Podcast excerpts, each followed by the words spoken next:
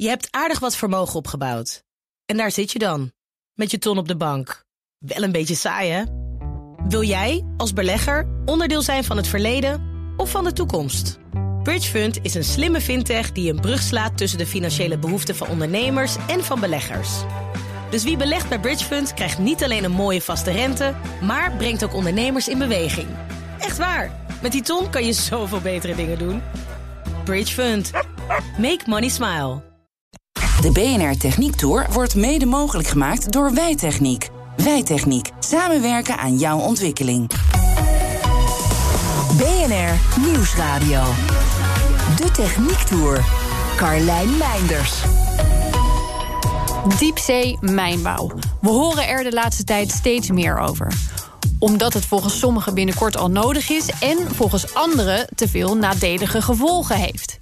In deze aflevering van de Techniek Tour pikken we een beetje van allebei de kanten mee. Maar vraag ik, net als altijd, vooral hoe werkt het?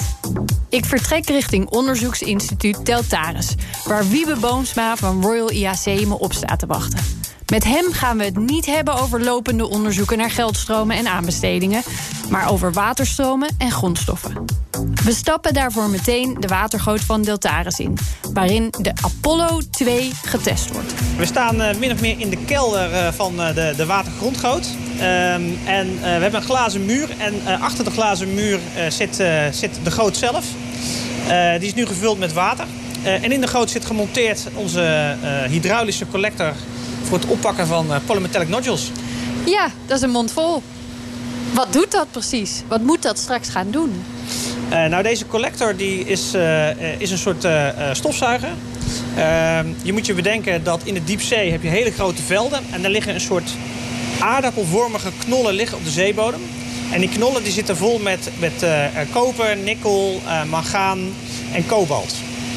En dat zijn, dat zijn net de metalen die we nodig hebben voor de energietransitie. Dus wij zien een toekomst voor, voor mijnbouw in de diepzee. Ja. Um, en we zijn bezig met de ontwikkeling van de apparatuur... om dat zo milieuvriendelijk te kunnen doen. Want dat apparatuur, dat is er nu nog niet? Die apparatuur bestaat nu nog niet. Uh, die bestaat alleen maar uh, nou ja, in, in testvorm, zoals, uh, zoals we voor ons zien. Ja. Moeten we het ook gewoon zien als een soort stofzuiger... of is het veel ingewikkelder dan dat? Het is wel iets ingewikkelder dan dat. omdat we niet echt daadwerkelijk zuigen. Wat we met deze opstelling doen, is dat we hebben jetwater... Het jetwater dat laten we met een, met een bepaalde snelheid boven de knollen stromen. En uh, dat zorgt voor een onderdruk. En die onderdruk zorgt ervoor dat die nodules worden opgezogen en worden meegevoerd. Oké. Okay. Uh, dus het principe is niet helemaal hetzelfde als een stofzuiger. Op waterdruk gestuurd in plaats van zuigkracht? Het is op waterdruk, uh, precies. Het is geen, geen echte zuigkracht, het is, het is met, met, met jetwaters. En dit is eigenlijk al de tweede iteratie. Dus we hadden eerst eentje met één waterjet. We hebben er nu twee. Uh, en daarmee kunnen we de snelheid nog beter regelen. Uh, zodat we met minder energie de knollen kunnen oppakken. Ja. Um, en ook de, de milieu-impact kunnen verlagen. Ja, dat is een heel belangrijk onderwerp. Gaan we het ook nog even over hebben zo. Ja. Um, wat, wat test je hier precies in die goot? Wat wil je weten? Um, wat nu belangrijk is, is de hoeveelheid water die we nodig hebben. De zeewater die we nodig hebben om, uh, om de knollen te kunnen oppakken. En wat we eigenlijk met deze opstelling willen doen... is dat we de knollen oppakken uh, maar we pakken niet alleen de knollen op, maar we pakken ook het sediment mee wat op de zeebodem ligt. Ja. En uh, we willen uiteraard zo min mogelijk sediment oppakken, dus dat is doel 1. Maar we willen uit de achterkant van, uh, van het apparaat willen we graag een wat hogere dichtheid krijgen. Dus we willen meer sediment in minder water hebben. Want dat zorgt ervoor dat de slurry een hogere dichtheid heeft dan de omgeving. En dan stroomt het weer terug naar de zeebodem. Ja, je wil ja. voorkomen dat er een enorme wolk ontstaat eigenlijk. Ja. En het tweede voordeel is dat uh, het sediment daar dat zijn kleideeltjes. En kleideeltjes die, uh, die zijn plakkerig, dus die kunnen aan elkaar plakken. Uh, dus als we een hogere dichtheid hebben, dan komen die kleideeltjes elkaar vaker tegen. Als ze elkaar tegenkomen, dan gaan ze aan elkaar kleven. Dan vormen het eigenlijk grotere deeltjes. En grotere deeltjes die zakken sneller naar de zeebodem dan kleinere deeltjes. Ja. Dus dat is het tweede effect wat we graag uh, willen zien. Deze test gebeurt op ware schaal. Waar we nu naar kijken, een machine van een meter breed en enkele meters lang... is één van de ongeveer 12 tot 16 modules... die straks naast elkaar in één voertuig over de zeebodem moeten gaan rijden. Wanneer gaat dat eigenlijk gebeuren? Uh, er zijn een aantal partijen die nu met uh, uh, proeven aan het plannen zijn. 2023, 2024 ongeveer is de tijdslijn daarvoor. Waarbij ze zo'n voertuig op de zeebodem willen gaan zetten. maar dat zal nog niet helemaal het volledige schaal zijn van 12 of 16 meter breed, maar eerder 4 meter breed. Uh, dus dan zit je nog steeds niet op fullscale. Ja.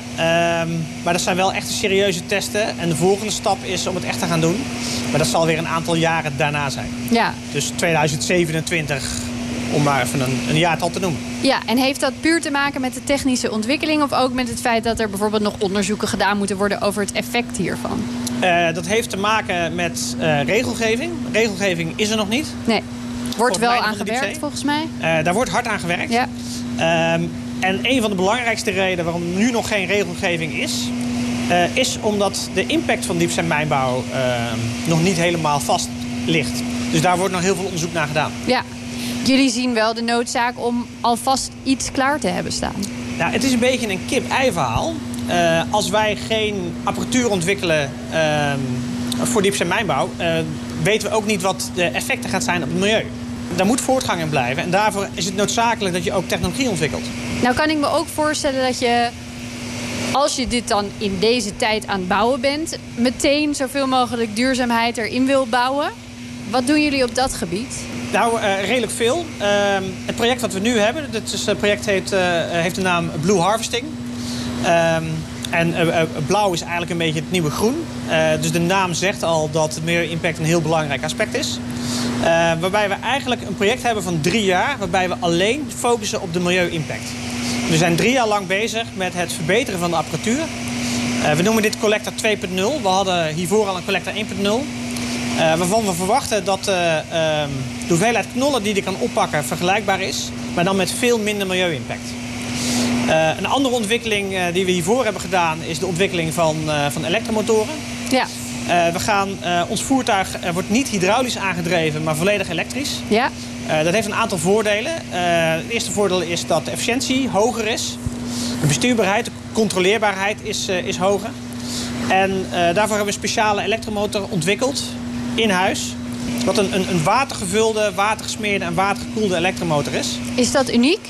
Uh, dat is uniek op de wereld. Uh, ik moet erbij zeggen, hij is zeewater uh, gevuld, zeewater gekoeld en zeewater gesmeerd. Ja?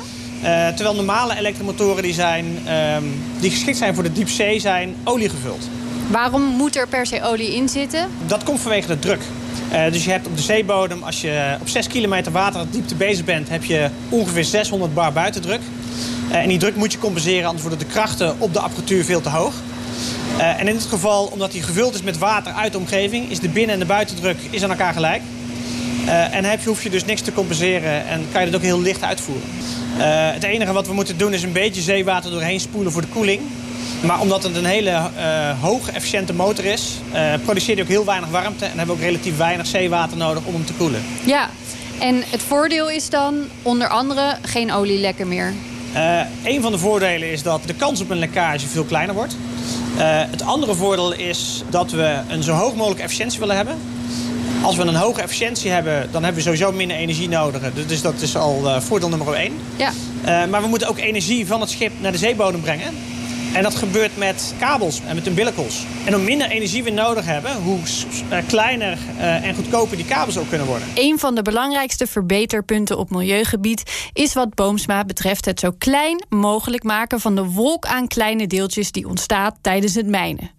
En dat is een mooi moment om tussendoor even te praten met NIOS-onderzoeker Henko de Stichter, die ook hierheen is gekomen.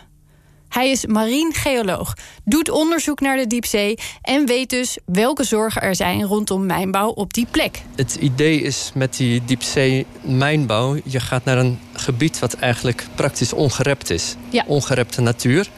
En een gebied waar we eigenlijk nog heel weinig van weten. Even precies zijn, er wordt ongeveer anderhalve eeuw nu systematisch onderzoek gedaan naar de diepzee. Dat klinkt als best lang? Dat klinkt als best lang. Er zijn heel veel ja, eminente geleerden die hebben zich daarmee bezig gehouden. Maar omdat die diepzee zo enorm groot is, is er ook nog heel veel wat we niet weten. Ja. Er is een hoop wat we wel weten.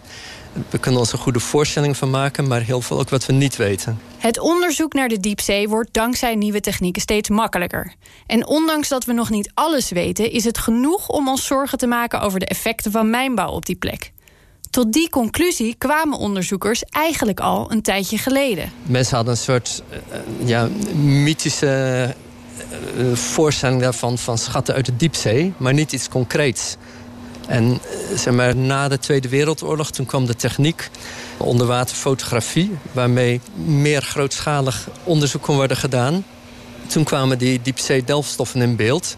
En toen werd opeens de vraag relevant van... kunnen we daar iets mee? Kunnen we dat boven water krijgen? Nou, eerst was het technisch niet mogelijk. Toen was het economisch niet rendabel. Maar onderhand zijn we op een punt aangekomen... dat het technisch mogelijk is en ook economisch rendabel. Ja. Dus nu moeten we echt over die praktische vragen nadenken. Wat willen we daar en kunnen we daar iets? En wat is ook de milieu-impact daarvan? Ja, want er wordt dus al best wel lang gekeken naar... kunnen we überhaupt iets van de zeebodem halen?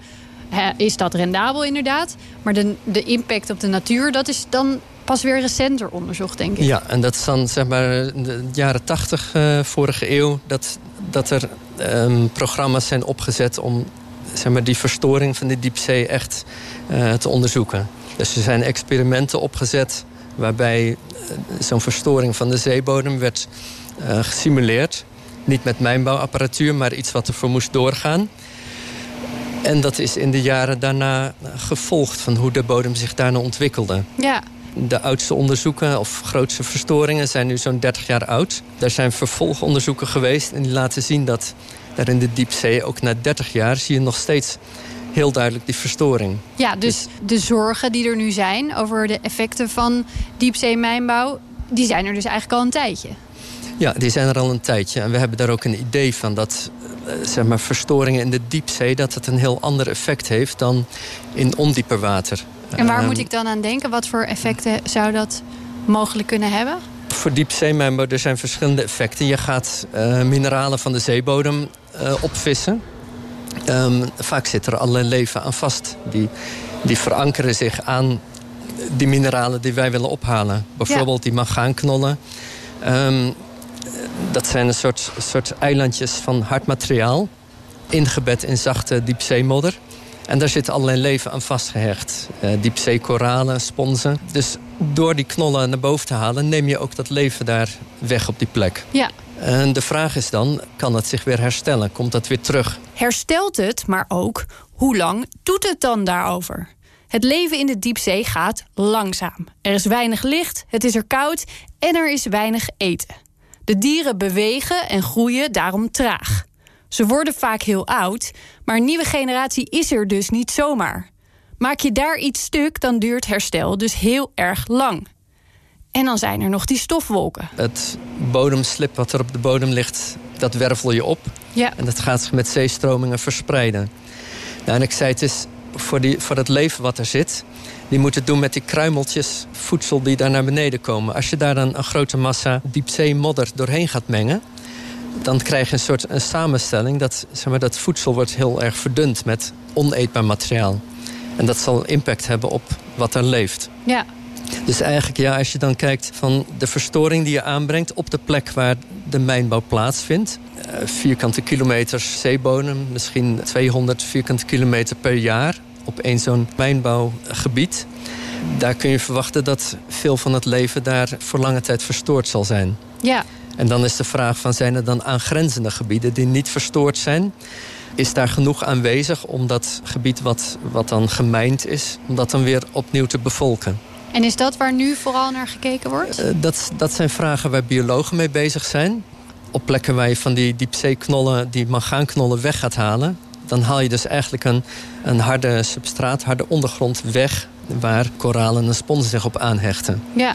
Dus die groep die zul je eigenlijk ook op lange termijn niet, niet meer terugzien. Zou het bijvoorbeeld een idee zijn om zo'n stuk wat je omgewoeld hebt... weer op een andere manier achter te laten? Dus niet helemaal leeg. Maar zoals we nu koraal laten groeien op kunstriffen... ook iets vergelijkbaars doen waar dieren zich weer aan zouden kunnen hechten op de zeebodem? Uh, in het geval van de knollen wordt er wel nagedacht over, over mogelijkheden... om een soort kunstmatig hardsubstraat er terug te leggen. Ja. Dat zal wel kostbaar zijn waarschijnlijk. Een collega van me op het NIOS, uh, Sabine Golner, die doet er onderzoek aan. Die heeft ook al in de Stille Oceaan op een gebied waar knollen weggehaald zijn heeft ze zo'n kunstmatig substraat neergelegd. En dan is het idee om daar over een aantal jaren... of misschien wel tientallen jaren te kijken... of zich daar weer leven opnieuw gaat vestigen. Over tientallen jaren. Maar dan zijn ze waarschijnlijk al begonnen... en weten we dus nog lang niet wat het effect is. De techniek gaat harder vooruit dan onze kennis over het diepzeeleven. Moeten we niet gewoon zeggen: we doen het niet tot die kennis er wel is? De stichter vindt het een lastige. Er is al veel in gang gezet en waarschijnlijk is het niet tegen te houden. Wat kunnen we dan nog wel doen? Meekijken met elke stap, blijven onderzoeken en waarschuwen waar nodig, zegt hij. Maar is die waarschuwing er eigenlijk niet al? En hoe welkom zijn wetenschappers straks bij al die partijen die testen gaan doen op de bodem van de zee? Terug naar de techniek. We stappen weer even de watergoot in met Wiebe Boomsma van Royal IAC. Hij wil me nog graag wat vertellen over een ander onderdeel van de machine. Deze collector uh, die is geïntegreerd met een, met, een, uh, met een scheider. Dus wat we doen, we pakken de nodules op en uh, ook wat sediment. En meteen achter de collector zit, zit in dit geval een, ziet het eruit als een groot zwart, zwarte bak. Ja? en dat is onze, onze scheider. Uh, wat we daar doen is dat we de nodules direct scheiden van het sediment. Uh, de nodules zullen uiteindelijk uh, getransporteerd worden naar, naar de oppervlakte, naar het schip. Hoe gebeurt dat?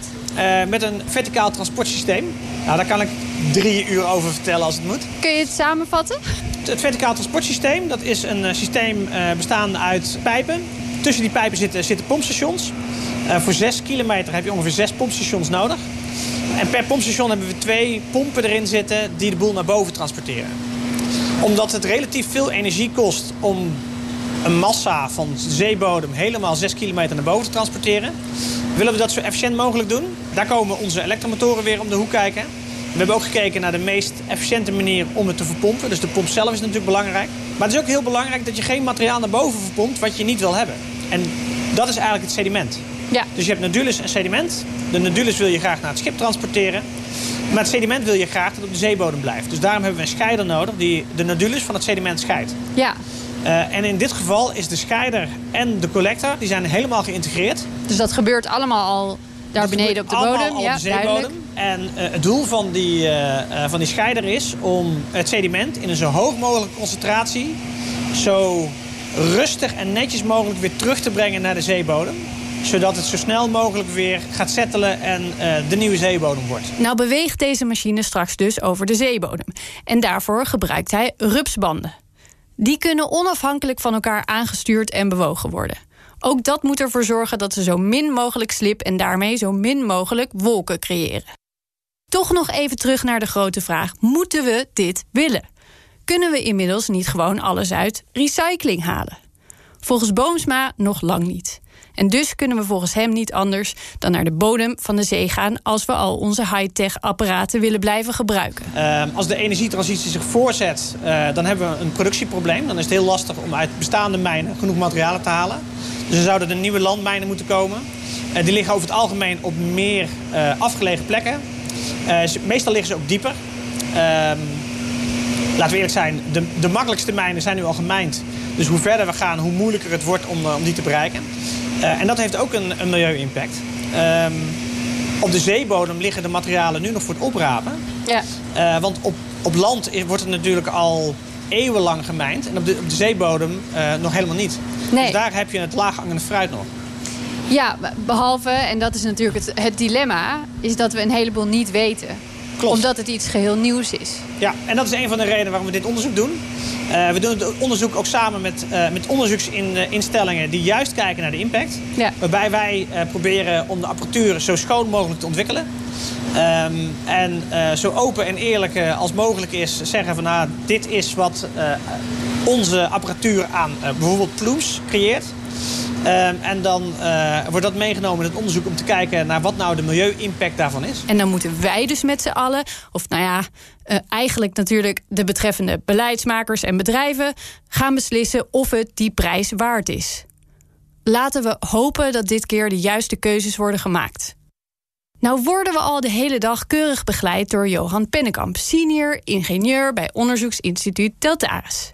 Hij is een van de vaders van de watergoot. En voor ik ga, heeft hij nog het een en ander te vertellen over de locatie. Het bijzondere van deze faciliteit, het unieke, mag ik wel zeggen, bijna werelduniek, is dat uh, hier uh, allerlei processen die water en grond uh, hebben... te gezamenlijk in proeven kunnen worden uitgevoerd. Oorspronkelijk is die gebouwd voor en door de baggerindustrie. De Nederlandse grote baggeraars hebben dit betaald toen het heel erg goed ging. Eind vorige, 70 jaren vorige eeuw.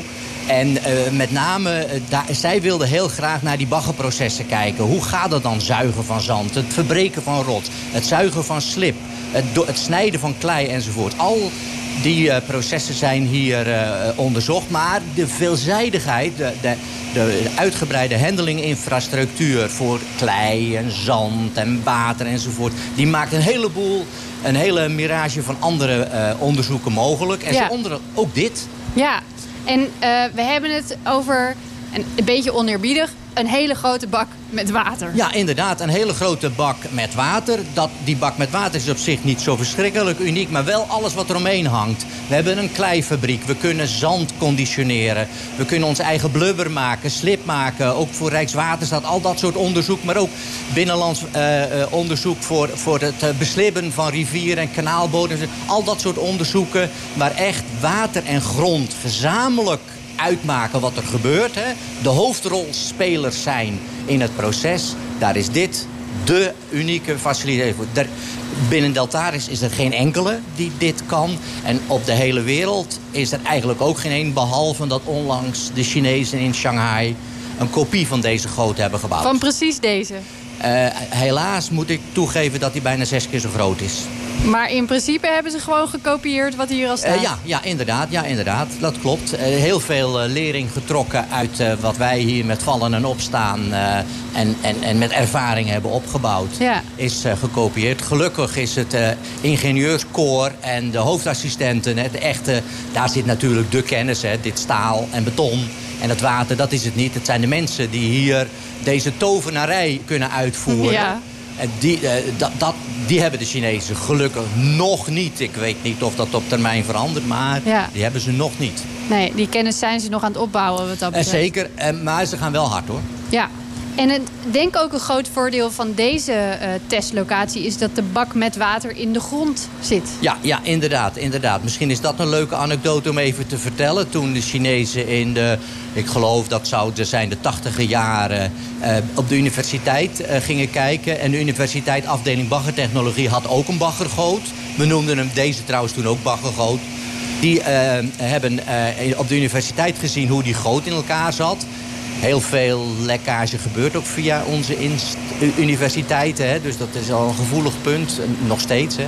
En uh, die hebben uh, daar gezien dat de goot van de voormalige professor op de vloer stond. En de professor heeft toen vaak tegen mij gezegd... God, ik had, hadden het eigenlijk net zoals bij jou hier, bij Deltaris... in de grond moeten doen. Het is veel makkelijker om daar uh, proeven in te doen. Want je kan makkelijker dingen erin kiepen Ja, inderdaad. inderdaad. Het is veel makkelijker uh, uh, te hanteren en proeven uit te voeren. En wat blijkt nou? De eerste baggergoot die in China is gebouwd... dat was Hohai University. Daar stond de goot ook bovenop de vloer. Dus die hebben dezelfde, helaas ongelukkige constructiefout gekopieerd. Ze hebben het gekopieerd met fouten en al. Ja, inderdaad. Ja. ja. Nou ja, dan hebben ze deze beter gekopieerd wat dat betreft. Uh, ja, ja, hier zijn ze ook geweest uh, natuurlijk. En uh, ja, je kan niet om de Chinezen heen. Wij zijn ook daar geweest. Ik ben ook al een paar keer daar geweest. Ze hebben een prachtige mooie faciliteit. Ons ongeluk is en hun voordeel is dat als Beijing zegt... er zij een baggergoot, dan is hij er. Als je hier naar het ministerie van Economische Zaken gaat... of bij Onderwijs en Wetenschappen zegt... Ja. Doet, u, doet u onze goot... Dan is nou, daar moeten we nog eens even enige liters koffie over drinken, hè? Voor de rest van zijn verhalen zal ik een andere keer terug moeten komen. Ook zal het niet de laatste keer zijn dat we diepzee mijnbouw bespreken. Maar we zijn wel aan het einde gekomen van deze aflevering. Volgende week hoor ik alles over bio-inspired bouwen. Ik bekijk onder andere een gebouw dat voor 80% uit bio-based materiaal bestaat. Tot dan vind je alle afleveringen van de Techniek Tour online en in de app. De BNR Techniek Tour wordt mede mogelijk gemaakt door Techniek Nederland. De makers van morgen. Je hebt aardig wat vermogen opgebouwd. En daar zit je dan, met je ton op de bank. Wel een beetje saai, hè? Wil jij, als belegger, onderdeel zijn van het verleden of van de toekomst? Bridgefund is een slimme fintech die een brug slaat tussen de financiële behoeften van ondernemers en van beleggers. Dus wie belegt bij Bridgefund krijgt niet alleen een mooie vaste rente, maar brengt ook ondernemers in beweging. Echt waar, met die ton kan je zoveel betere dingen doen. Bridgefund. Make money smile.